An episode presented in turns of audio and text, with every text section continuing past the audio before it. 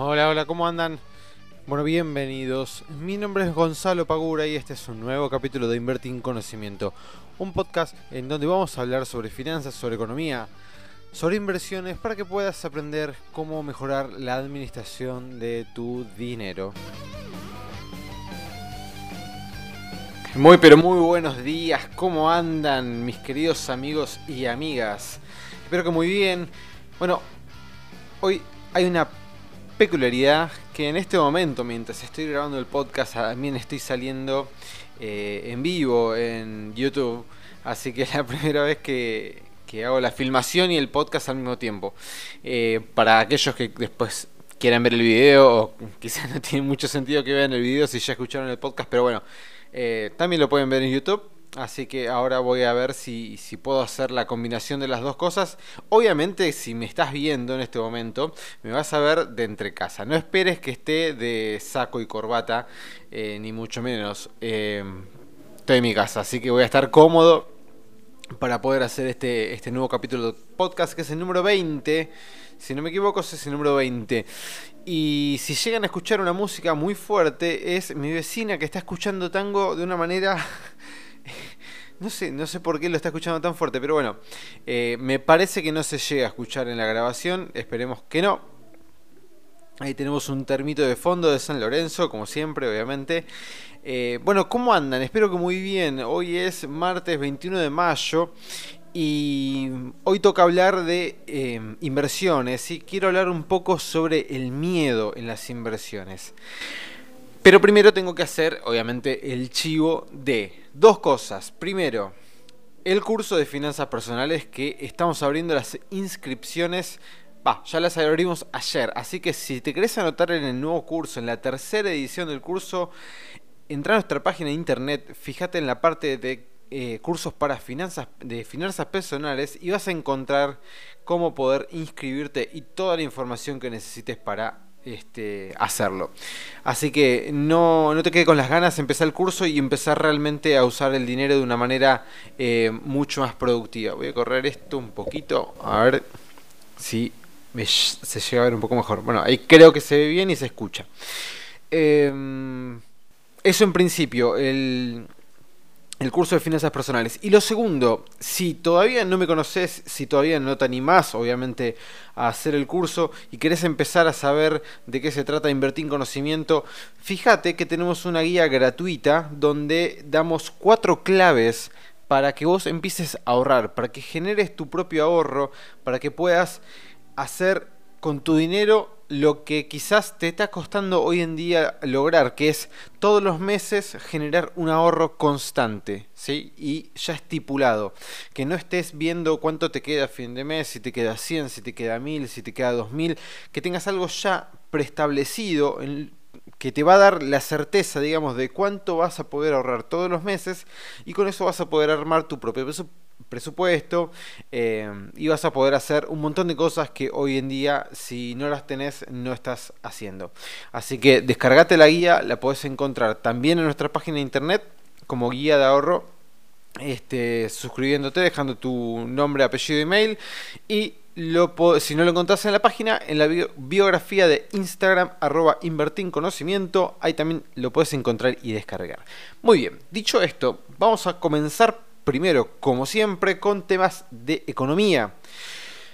A ver, bueno, vieron que la semana pasada estábamos hablando de que los mercados estaban bastante volátiles y que no era recomendable meterse en acciones o bonos o lo que sea. Eh, mercado eh, sí, de activos eh, de renta variable por justamente la volatilidad y el riesgo que esto conlleva. Bueno, la semana pasada estábamos teniendo eh, graves bajas dentro de lo que eran los mercados norteamericanos. Y esta semana y el viernes, si no me equivoco, eso se revierte y empiezan a subir nuevamente. Pero con grandes saltos eh, muy eh, desproporcionados, digamos, ¿sí? no teniendo una línea constante y, con la cual nosotros podamos seguir. Entonces, por el momento los mercados siguen muy, pero muy volátiles. Hoy fue un gran día para las acciones argentinas, subieron mucho. Em, y por ejemplo, los bancos vienen subiendo desde la última gran baja que fue hace creo que dos semanas ya. Eh, pero de vuelta, te puede tocar un día de que sube mucho y después te toca al otro día de que baja mucho. La cosa no está para, para andar regalando dinero eh, y no está para apostar fuerte en algunas acciones si no estás seguro de lo que estás haciendo. Así que ojo con eso, fíjate si estás dispuesto a asumir el riesgo que conlleva invertir hoy en acciones. Por otro lado, tenemos de vuelta y seguimos con lo que es el riesgo político. El fin de semana nos despertamos y leímos en los diarios, si es que lees el diario, eh, ya sea digital o en papel, de que Cristina no va a ir cuando digo Cristina, hablo de Cristina Fernández de Kirchner, no va a ir como presidenta, sino que va a ir como vicepresidenta.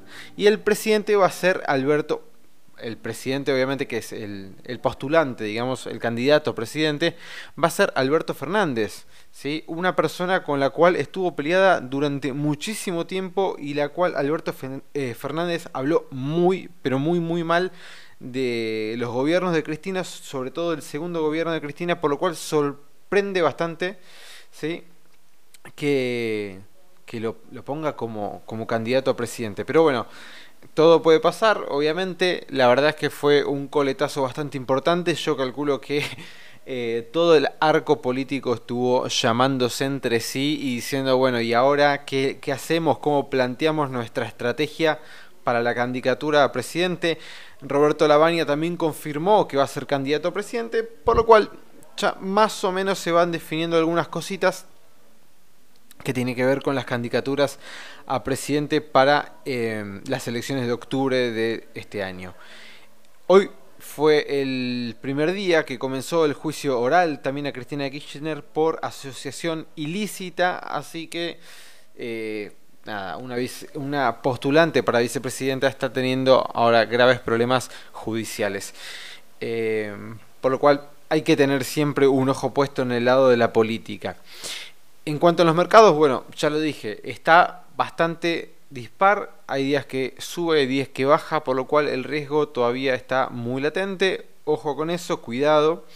Em, el otro día hablaba con uno de los chicos que estaba haciendo el curso de hora de mayo que me preguntaba, em, tenía la inquietud de em, nada, si había algún tipo de riesgo en los plazos fijos, ¿no? en las inversiones en pesos, justamente por todo este tema de que como sabemos, el Banco Central ahora puede invertir la totalidad de los fondos que tiene eh, las personas en plazos fijos. Bueno, eso lo puede depositar en las LELIX que ofrece el Banco Central. Entonces, la duda era, bueno, che, si esas eh, depósitos de plazo fijo empiezan a ser este, sacados de los bancos para pasarse al tipo de cambio, ¿puede llegar a haber algún problema de liquidez en los bancos que no puedan pagar los plazos fijos en pesos? Bueno, la realidad es que no, los bancos tienen mucha liquidez y me parecería demasiado raro.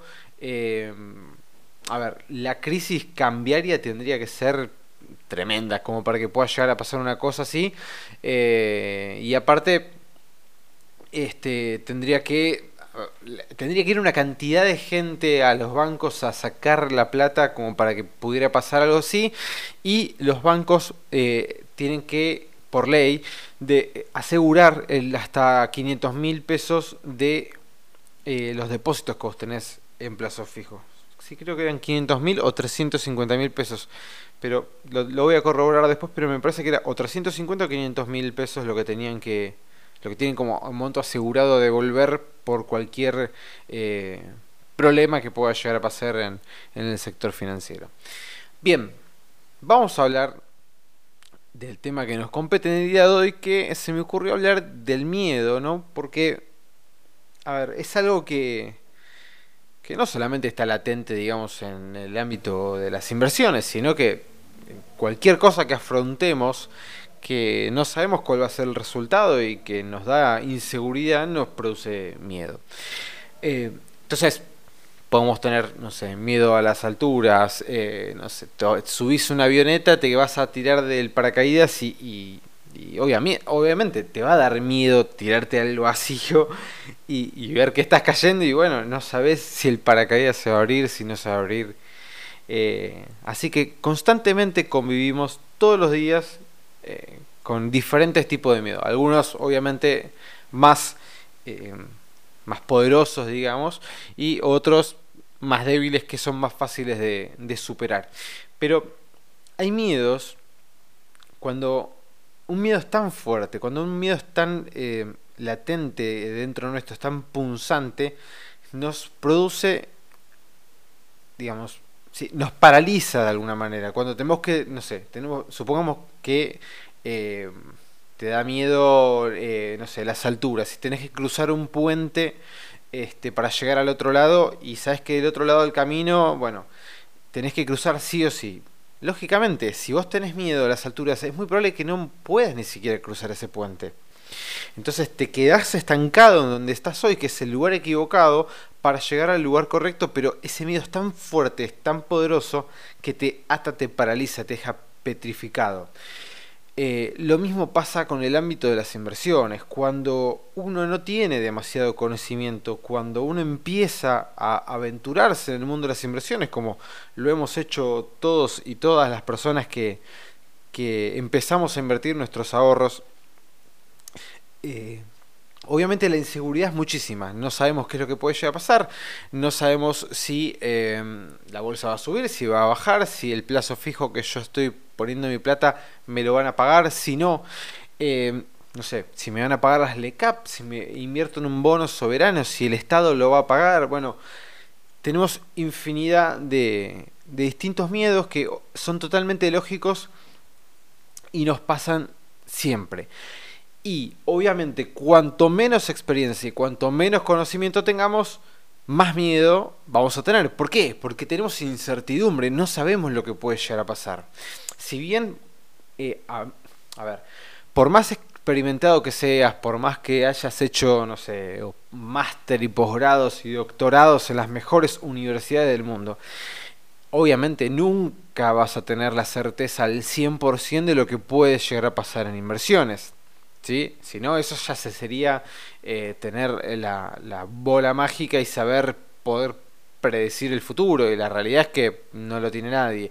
Y si tienen a alguien o conocen a alguien que le dice, vos quédate tranquilo que yo de esto sé un montón y estoy seguro que va a pasar tal cosa, bueno, desconfía de esa persona.